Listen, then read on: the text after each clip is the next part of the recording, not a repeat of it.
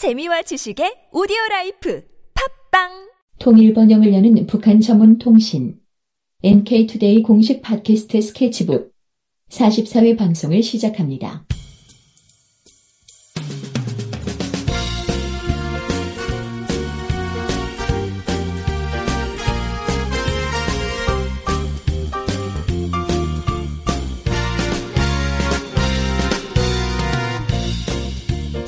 안녕하세요. NK투데이 새롭게 시작하는 코너 상식선을 지켜라 시간입니다. 이 코너는 한국 해외에서 보도되는 북한 소식들이 과연 상식선을 지키고 있는지에 대해서 생각해보는 시간입니다. 물론 북한에 대해 우리가 직접 가서 확인해 볼 순 없겠지만요. 무분별하게 소식통이란 이름으로 북한에 대한 소식을 보도하는데 상식을 뛰어넘는 것들이 많이 있어서요. 그것들이 과연 가능한 일인가? 상식적으로 가능한 것인가를 생각해보는 시간입니다. 이 시간 진행을 맡은 김혜민 기자입니다. 오늘은 문경원 기자와 함께합니다. 이번에 다룰 주제는 무엇인가요? 네, 오늘은 북한의 마약에 대해 다뤄보고자 합니다.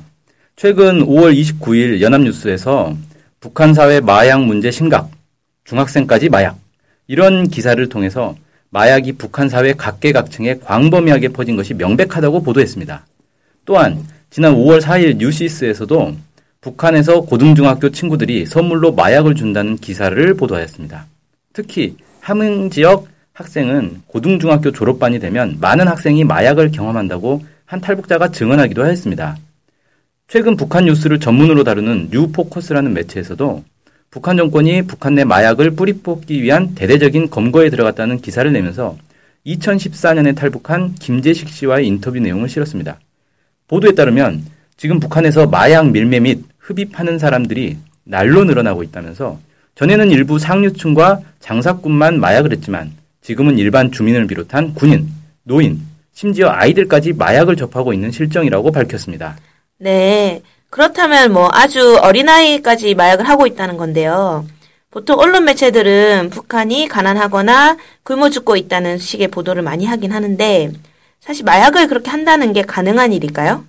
그래서 탈북자 김재식 씨는 북한 식량 사정이 열악한데 주민들이 마약에 광분하는 이유는 마약의 특징이 일단 신체에 투입되면 3일이든 4일이든 배고프다는 느낌을 잊게 만들며 그리고 모든 통증을 억제해 주기 때문이라고 주장했습니다. 마약 0.1g이 식량 3kg 가격이라고 밝혔습니다. 네. 뭐 얼핏 들으면 배고픈 북한 주민들이 뭐 마약을 해서 통증을 잊는다는 게 좀 납득될 것 같기도 한데요. 그럼 무엇이 문제라고 생각하십니까? 우선 북한 마약에 대한 보도를 보면 주목할 만한 것이 바로 북한 주민의 40%가 마약을 하고 있다는 것입니다. 그것은 2013년 8월 22일자 채널 A에서 보도된 내용이었습니다. 음, 그렇다면 아까 뉴포커스 보도에서 마약을 접하는 주민들이 점점 늘어나고 있다면 그때 이후로 이제 2년 년이 지났으니까 지금 더더욱 마약이 활성화되었다고 볼 수 있는 거 아니겠습니까? 그런데 2011년 통일부에서 운영하는 공식 블로그에 따르면 북한에서 거래되는 마약, 즉 필로폰의 가격이 2009년 기준으로 1g당 중국 돈으로 130원, 한화로는 약 2만원, 북한 돈으로는 약 5만원 정도이며 그것도 품질에 따라서 가격 차이가 있다고 합니다.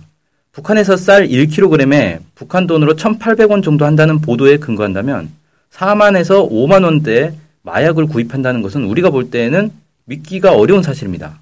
왜냐하면 한국의 언론 매체들은 북한에서 노동자들이 월급을 3,000원에서 6,000원 정도 받기 때문에 1kg에 1,800원에 달하는 쌀을 먹기가 힘들다는 식으로 보도를 하고 있거든요.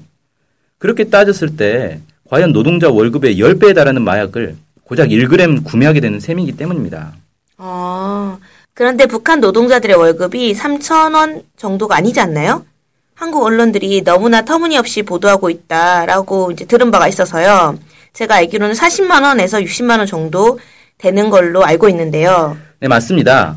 정창현 교수가 2013년 6월 17일 통일뉴스에 기고한 글 수익에 따라 노동자 임금 자유 결정 여기에 따르면 북한 근로자들의 임금은 대략 북한 돈으로 40에서 60만 원 정도로 추정된다고 한 바 있습니다.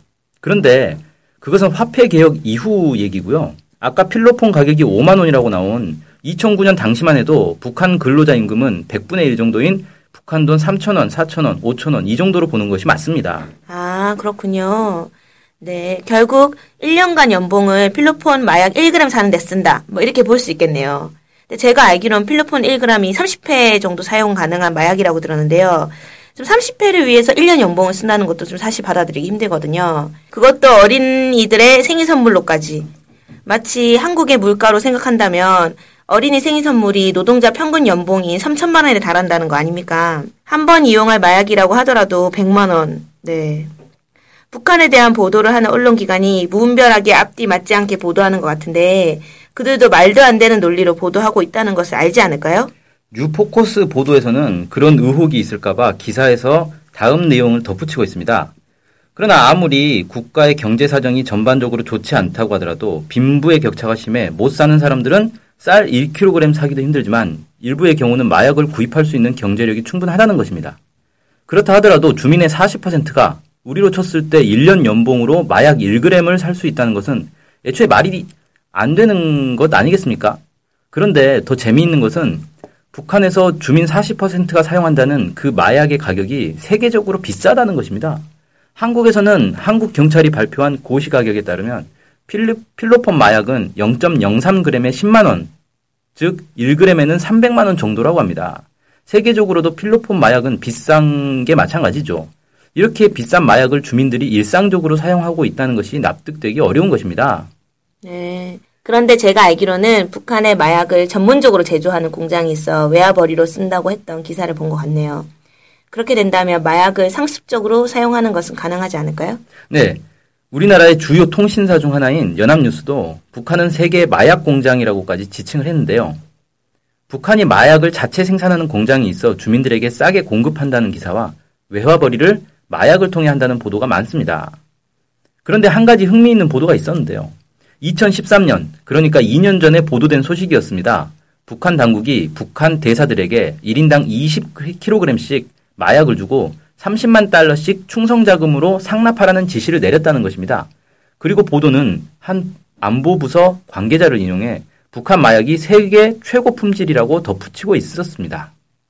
북한에서 마약을 전문적으로 제조한다면 충분한 가능, 충분히 가능한 일이겠는데요? 그런데 이 기사를 그대로 해석하면 북한은 바보임이 틀림없습니다. 아까 말씀드린 바에 의하면 마약 20kg은 한국 고시 가격에 따지면 600억 원에 달합니다.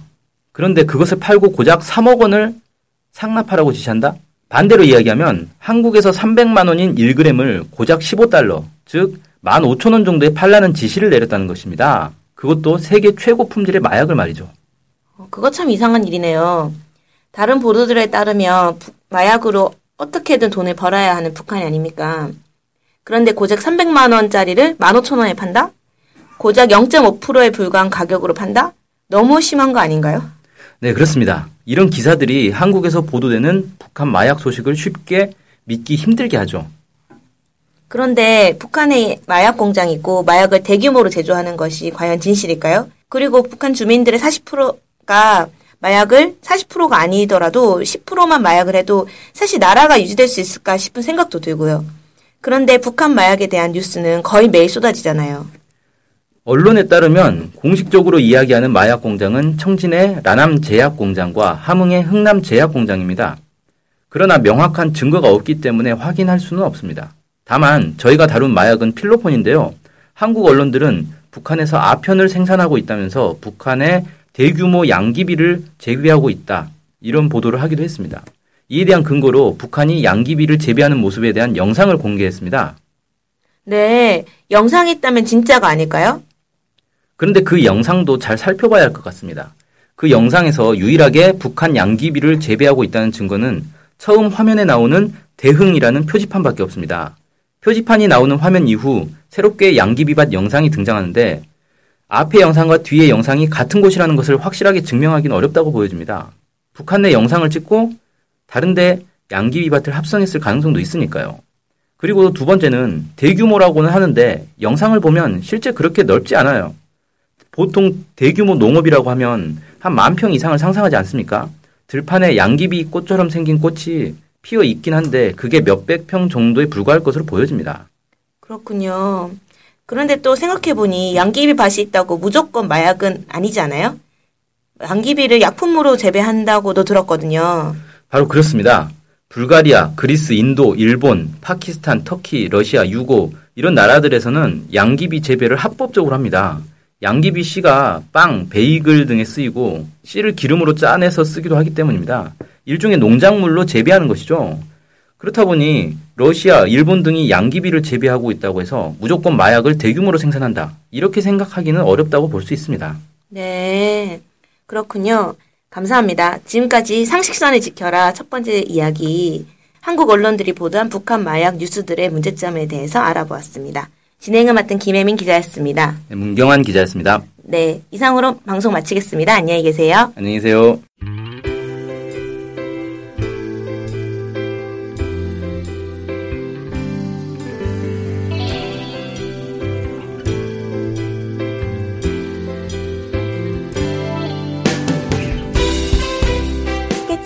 월요일부터 금요일까지 매일 2시에 업로드되는 북한 전문 팟캐스트 방송입니다.